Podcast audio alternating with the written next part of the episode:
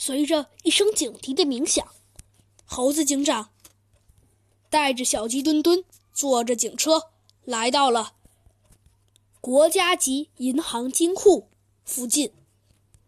只见猴子警长关下了车门，领着小鸡墩墩来到了银行面前。猴子警长非常有礼貌地敲了敲门，脱了一下警帽，说道：“有人吗？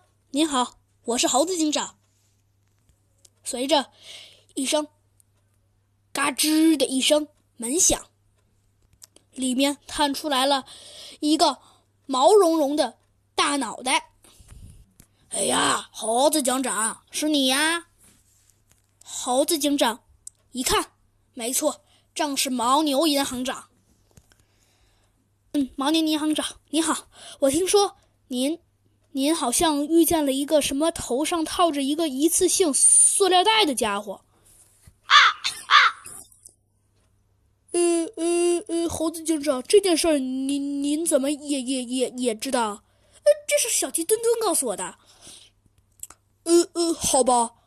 只见牦牛银行长暗自的偷偷瞪了小鸡墩墩一眼，吓得小鸡墩墩往后退了几步，差点一脚踩到猴子警长的脚上。哎呦哎呦，那你们快进来吧，猴子警长。只见牦牛银行长非常有礼貌的把猴子警长他们请进了休息室里，顺便砰的一下子把门关上了。只见牦牛银行长偷偷的在猴子警长耳边说了些什么，小鸡墩墩好像只听见了一些野猪什么的。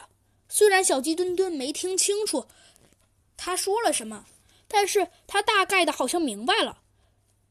牦牛银行长应该在说关于那个头上蒙着一个一次性塑料袋的家伙。哦，知道了。多谢您了。只见猴子警长站起身来，对着小鸡墩墩说：“走吧，小鸡墩墩。”啊，猴子警长，我们、我们、我们、我们这就回家了。